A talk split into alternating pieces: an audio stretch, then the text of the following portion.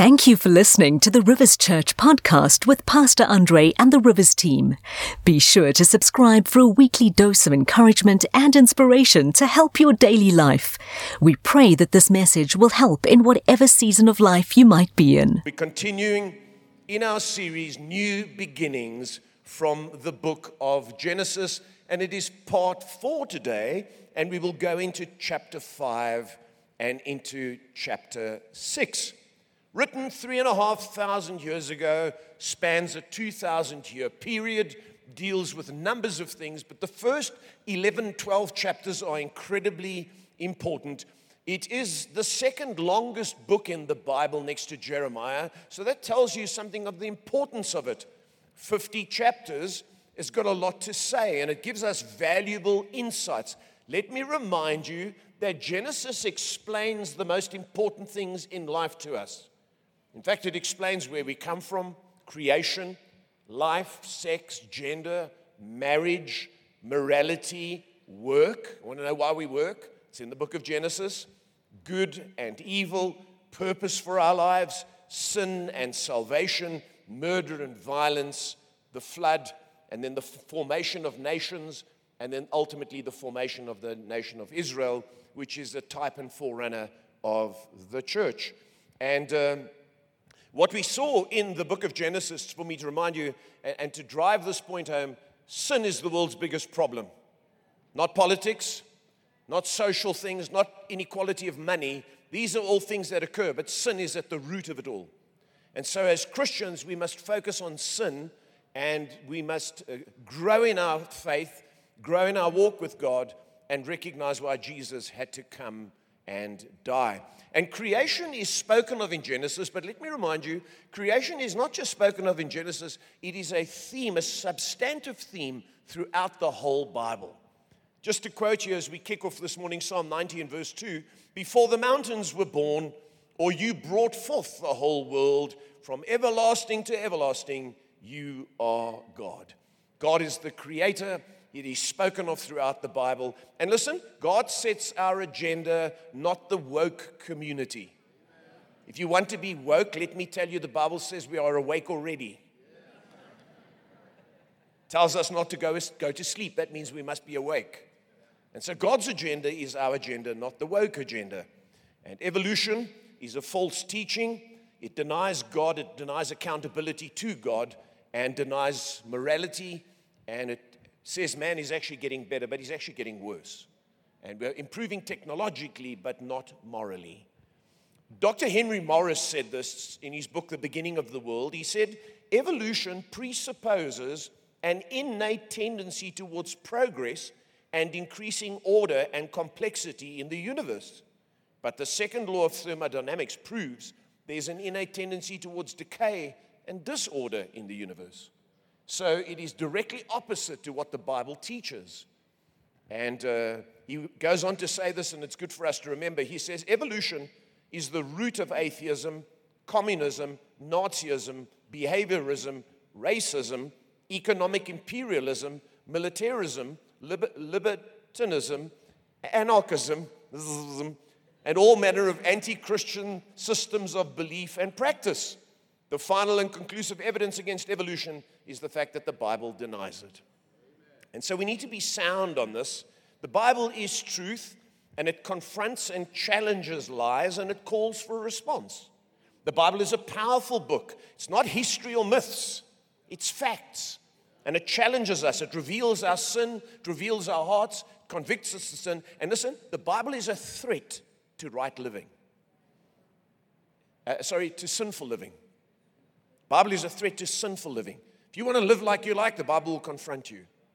And I love what uh, Eric Metaxas said. I've been quoting him, the pastor from the States. He's an author. He says, Ever heard of anyone executed for distributing copies of Grimm's fairy tales? Imagine people trying to smuggle, smuggle copies of Hans Christian Andersen's works into China.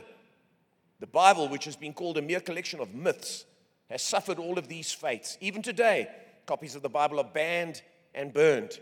There's something about this ancient book that threatens and frightens those in power. How profound is that? And just to set the stage before we kick off again, I read those few things. Now we're going to look at the genealogy. We're going to start in chapter 5, and we're going to pick up the 10 generations. And we won't spend too much time on it, but it is very important. You, you know, some people, when they read the genealogies in the morning, you know, they, they fall back to sleep on the desk, drool. It's very important to read the genealogy because it tells you where you come from and why we're here. And here we read of the 10 generations from Adam through to Noah, the godly line, and uh, we see why God chose Noah, and you, you, you'll see that God has a heart for righteous people. He loves us, He sent Jesus, but He's got a heart for righteous people, people who walk in His ways. So let's read uh, a couple of verses here, in fact, about uh, 17 of them. No, more like 20, yeah. Are you ready? When Adam had lived 130 years, he had a son in his own likeness, in his own image, and he named him Seth. After Seth was born, Adam lived 800 years and had other sons and daughters. Just pause for a moment. When I read that, I thought, at 800 years old, a baby crying must have been a real nuisance. Some of the older parents at like 40 who have children are like, I can't take this. Adam was 800 years old and he did it. Altogether, Adam lived a total of 930 years and then he died. When Seth had lived 105 years, he took his time, he became father of Enosh. After he became father of Enosh, Seth lived 807 years and had other sons and daughters. This is the history of the world. Altogether, Seth lived a total of 912 years and then he died. When Enosh had lived uh, 90 years, he became the father of Kenan. And after he became the father of Kenan, Enosh lived 815 years and had other sons and daughters. Altogether, Enosh lived a total of 905 years. Can you see their lifespans getting shorter? They probably didn't take the vitamins their parents took. Just kidding. When Kenan had lived 70 years, he became the father of Mahalalel. Mahalalel. Mahalalel. After he became the father of Mahalalel, Kenan lived 840 years and had other sons and daughters. Altogether, Kenan lived a total of 910 years. And then he died. Just to pause here, can you see the Bible's not just saying and he lived and he died and he lived and then he was so and so and so. It's actually telling you the length of time. Clearly, it wants us to see that this is factual, not mythical. If it was mythical, it would be, and he lived and he died and he lived, and then after him came so and so and so. What, God is showing you that this history has been logged because it ultimately will have an importance when you come to Jesus in the New Testament. And the genealogy is mentioned in Luke's gospel. We don't have time to go there today, but we might touch on it later. So, where was I? I was uh. He lived 895 years and he died. When Jared had lived, sorry, I, I, jumped there. Altogether, Kenan lived 910 years, and when he then he died. Then Mahalalel lived 65 years. He became the father of Jared. He started earlier. Others waited 100 years for children. 65, he was eager. After he became the father of Jared, Mahalalel lived 830 years and had other sons and daughters. Altogether, Mahalalel lived a total of 895 years and he died. When Jared had lived 162 years, he, he, he waited long. He must have been a jeweler. He became the father of Enoch. Now, this is important because Enoch is very important in our scheme of things. After he became the father of Enoch, Jared lived 800 years and had other sons and daughters. Altogether, Jared lived a total of 962 years and then he died. When Enoch had lived 65 years, he became the father of Methuselah. If you've got your book with you today, some of us have forgotten. Some of us, some of us have forgotten. Pastor is using mine. She forgot hers. So difficult to remember. Put it somewhere where you can't forget. Shame, I'm teasing her. She, she goes over it at home. That's why she forgot. Circle the word Methuselah. Sorry, I'm just trying to lighten these long genealogies. Circle the word Methuselah because it's very important. Do you know what Methuselah means? Right in the margin, it means when he is dead, it will be sent. Do you know that Methuselah lived right up to just before the flood came? So when he died, Noah knew it was time for them to get ready to go into the ark. Everyone's life has a meaning and a significance and points to something in God's economy. Very important. After he became the father of Methuselah, Enoch walked faithfully with God five, sorry, 300 years and had other sons and daughters. Notice suddenly this man's walking with God. Now, watch. Altogether, Enoch lived a total of 365 years. Wow, that's a lot less than everyone else, less than half. Why? Enoch walked faithfully, it says it again, with God 300 years and had other sons and daughters. Altogether, Enoch lived a total of 365 years. Enoch walked faithfully with God, then he was no more because God took him away. Amazing man, faithful, walked with God. All the others all died. They all died, then they died, then they died. Just by the way, we're all going to die. Sometimes we behave like we're going to live forever, but God said when Adam sinned and Eve sinned, you will die. You won't live eternally, you will die. They lived long because of the climate and the, the, the environment at that time, and we'll talk about it when we come to the flood. But here a man is taken before the time. How many of you know every doctrine in the New Testament has its roots in the Old Testament? You know what this speaks of? This speaks of rapture. And the scripture says, you notice the wording, it says he walked with God because, uh, and he was no more because God took him away. Now we come to the New Testament here in Hebrews 11. I want you to see something very important here.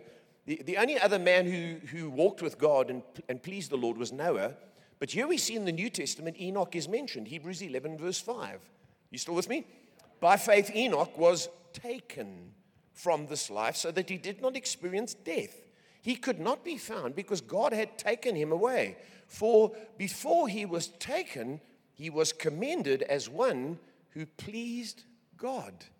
Do you know that Jesus in Matthew chapter 24 says, Two will be walking in a field, one will be taken, the other left. 1 Thessalonians chapter 4 talks about the rapture. So you see, when you look at the New Testament, you, you, you can read it randomly and not know that its roots go way back to Genesis. You're the first man who's taken. And why is he taken? Not because he did something wrong, no, because he actually pleased the Lord.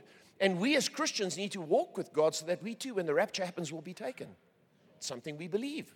It's not fairy tales. The Bible tells us in 1 Thessalonians 4. And so Enoch was raptured. Moses was also raptured. Elijah was raptured. And we believe in the rapture. It's a picture of salvation. All our doctrines in the New Testament have their roots in the Old Testament. And he died very early. Matthew Henry says of people who die early, he says this in his commentary God often takes those soonest whom he loves best. The time they lose on earth is gained in heaven to their unspeakable advantage. You know, a lot of people say, the good die young. Have you heard that saying? Often it is that people are taken in the prime of their life. I worked with a guy, he was like a literal saint, and he died in a car accident, a very sad thing and uh, he was taken early. And I've always thought about that concept of how God allows certain people to go early because they have walked with him. Now, the Bible again talks about Enoch in the New Testament, and I want you to see something interesting. You see, Enoch, are you, are you with me this morning? Enoch walked with God. That's why God took him. So he was a righteous man, but his religion wasn't private. See, a lot of people say, go to church and don't speak about it. We don't speak about religion and politics and just you, you do your thing. No, no, no. His religion was also public. Because Jude, the brother of Jesus, says this of Enoch. I want you to notice here in Jude 14 Enoch, the seventh from Adam, prophesied about them.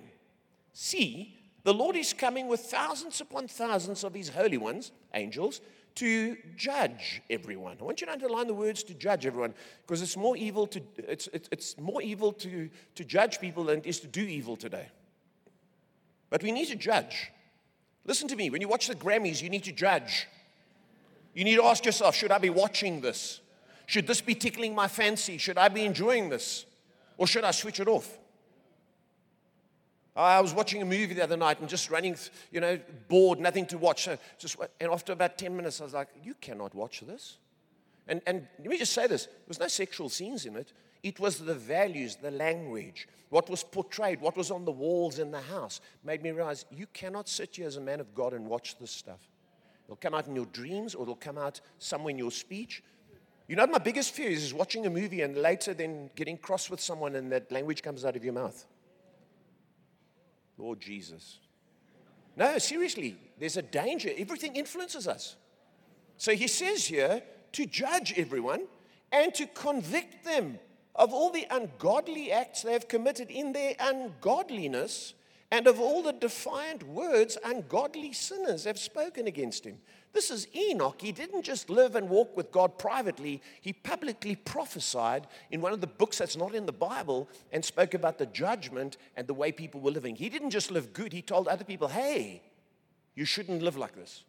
Now, our world today tells us that Christians should keep quiet. We shouldn't judge or speak of anything. No, the people who should speak and judge and point is those who truly know what right and wrong is. Those who don't know what right and wrong is should keep quiet. But if you're a Christian who builds your life on the word, you have every right to speak because it's God's right and wrong that we declare. Am I making sense? See, this stuff goes unnoticed when we read the Bible. That's why many people today, all they preach is the miracles of Jesus, is they ignore the whole counsel of God. And here we see that this righteous man knows what to say. And prophecy is an interesting word. Uh, uh, Jude says he prophesied. Prophecy is when you say something by the unction of the Holy Spirit. You don't just give your opinion in an argument or because you worked up or because you've had a beer and you're a little bit loose tongued. No, this is the unction of the Lord speaking. And it speaks to point people to walk with God. You see, listen to me, church, we can't be neutral. We can't be neutral. We have to be people who speak because when you speak truth, it confronts. I love what Francis Schaeffer said, the uh, late Francis Schaeffer, written a number of very, very good books and a brilliant thinker. He says this he says there's a sad myth going around today the myth of neutrality.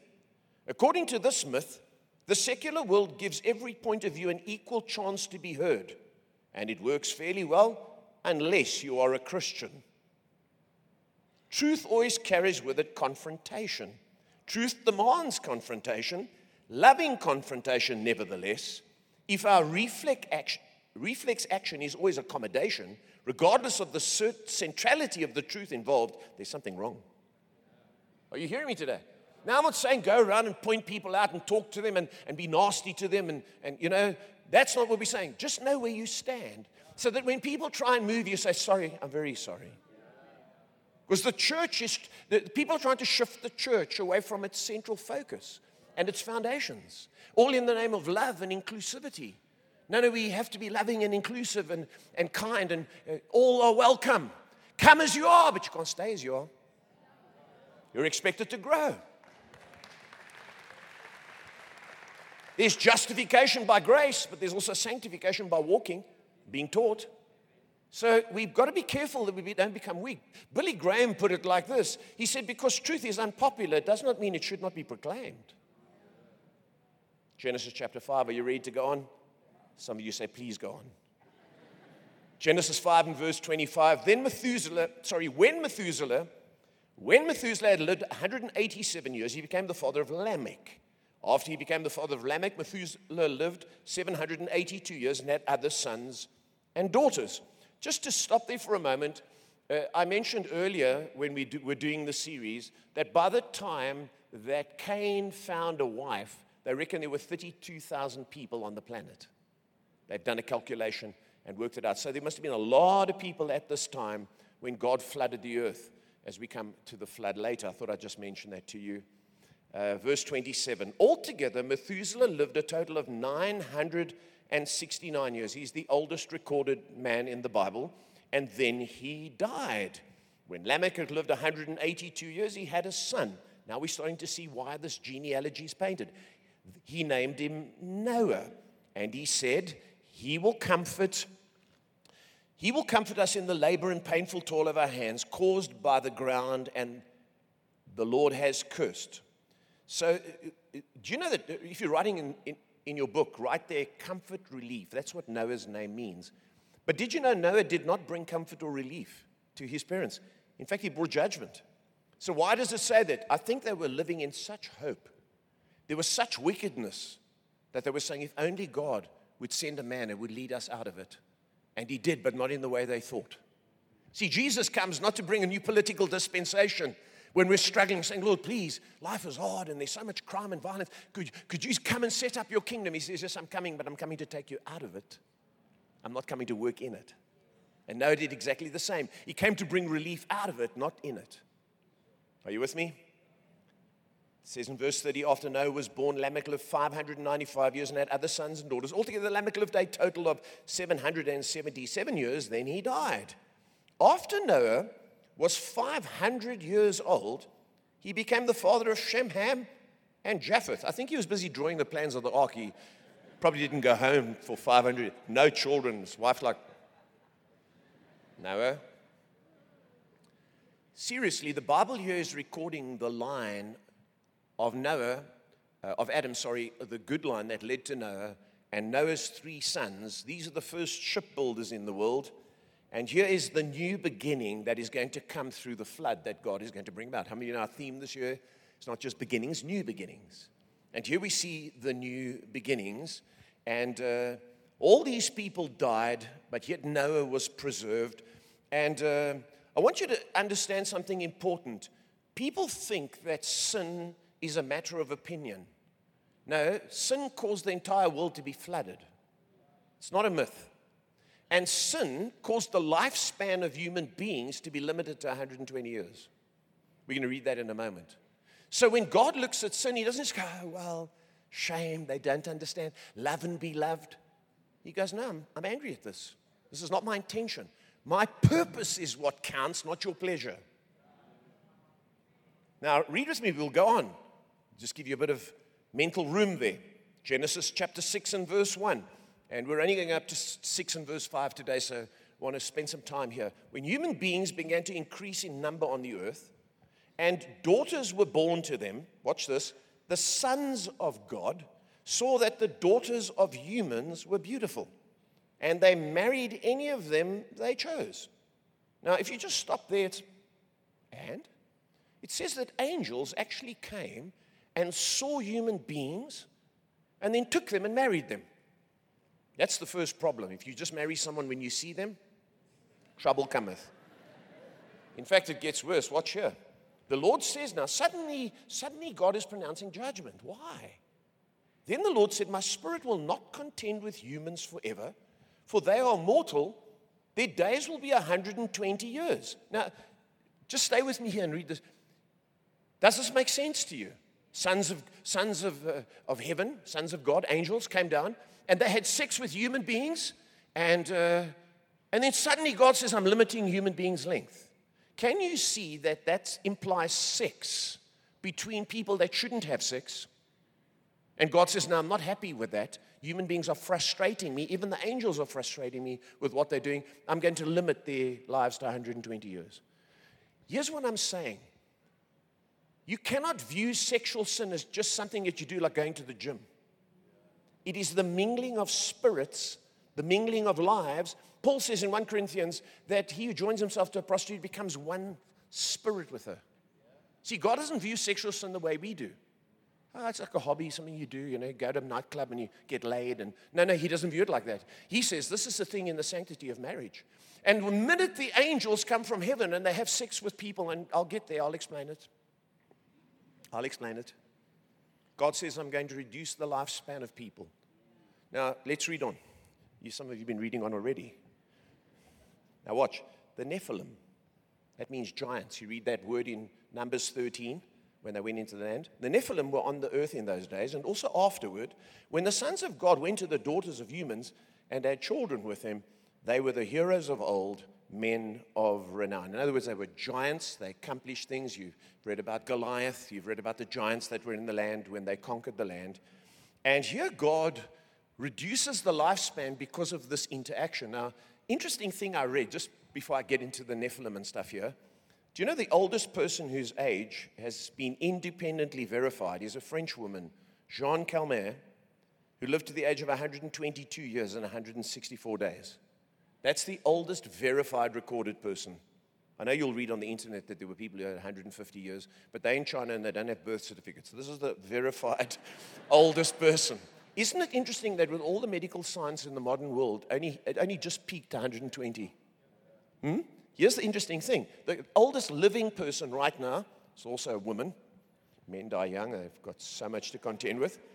The oldest woman, oldest person right now is Maria Branyas Morera in Spain. 115 years old.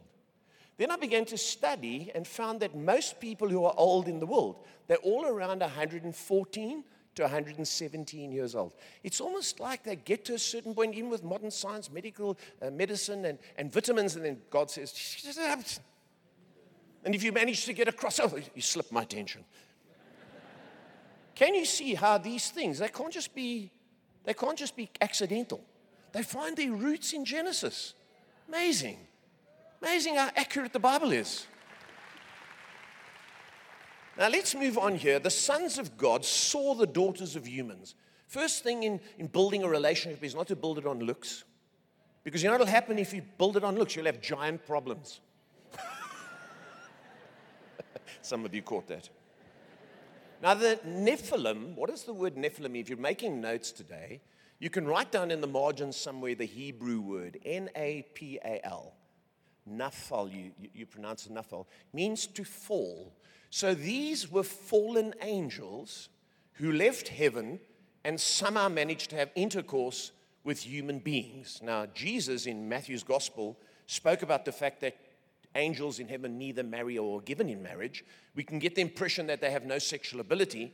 But here it seems the Bible confirms that these angels came down and had sex with human beings. And when we study the New Testament, we see that both Peter and the Lord's brother Jude talk about it. Are you all with me still?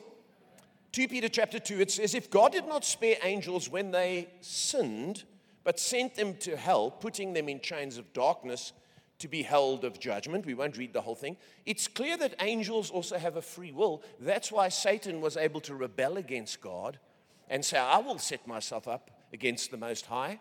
I will become like God. And he rebelled against God and he led other angels with him. Now, it's clear that angels left heaven and came down to earth and sinned and God dealt with them because we don't see it happening in the centuries after the book of Genesis. Here in Jude, we see the Lord's brother explaining it. I'm sure Jesus must have taught him this. It says, And the angels who did not keep their positions of authority, watch this, but abandoned their proper dwelling, which is heaven. These he has kept in darkness, bound with everlasting chains for judgment on the great day. Now you see a very strange phrase. Are you with me? In a similar way. In a similar way to what? In a similar way to these angels. Sodom and Gomorrah and the surrounding towns gave themselves up to sexual immorality and perversion. They serve as an example of those who suffer the punishment of eternal fire. Well, we can see here that the twisting, the word perversion, is removed from original intention. Angels were not meant to have sex with humans. Humans were not meant to have sex with angels. And he says God's reserved them in judgment since they did that. That's why you don't see it happening on the earth anymore. We don't find people that are 15 foot tall. That's not happening. I mean, it's, it's a rare occurrence, it's a genetic abnormality, but we don't see that because God has reserved them because they did something. And then he refers to Sodom and Gomorrah where they perverted the sexual desire and they were judged in Genesis 19. Does that make sense? Can you see all this stuff is so clear in the Bible? I hope it's been clear to you that God says, Now I'll reduce the lifespan of people because of this. I don't just expect people to do what they like, I expect them to live according to my purpose. We talk about sexual preference today as though it's a lifestyle choice, it's not. It's a divine intention. And it's something God has set out that we might produce children. And here's the thing they had offspring, it worked, if you like, but it wasn't God's best. Don't think because something works, it's okay. Are you with me? See, today we've got people doing all sorts of weird stuff like marrying their dogs. And we say, well, you know, if they're happy, who are we to judge? No, no, we must judge, or we will go insane. See, people, to, no, people today want us to look at them and call them what they think they are. Imagine someone comes to you and says, I'm a dog. Call me Lassie. No, no, no. You can call yourself a dog and you can bark as much as you like and you can crawl on the ground and eat bones, but I'm not going to call you a dog because you're trying to define my reality. It's the same as saying this wall is painted blue. Now, if you think so, they used to lock people up like that. If you, if you think it's blue, you can continue to call it blue, but you will not get me to call it blue because according to my. See, as a Christian, People are trying to define your godly reality, and you can't let them. What they do is their business, but what you do, that's what I'm teaching you, is of prime importance. The devil's very clever. I was reading in the 20, 2019, 49 year old Elizabeth Hoad stunned viewers by marrying her dog, Logan, a golden retriever, on national television on the morning show in the UK. She said she didn't need a man and wanted to spend the rest of her life with her dog. Further adding, this is, you know, this is her reasoning, she had previously struggled with love and even went on 200 dates. Finally, she decided to stop going on dates and choose a four legged life partner. Can I just issue a warning for Tuesday? Valentine's Day? Would you just keep your eyes on God? No, you laugh because you think this is rare, eh? Hmm. Eija-Riitta has been married to the Berlin Wall for over 30 years. Erika Latour Eiffel married the Eiffel Tower. And a Korean legion married a pillow. Wait, for the Indian people, Bimbala Das, a Hindu woman, married a snake. You see, there's something for everyone here. You know what people say? How dare you judge? We must. We must. Because when you remove God's boundaries, anything goes.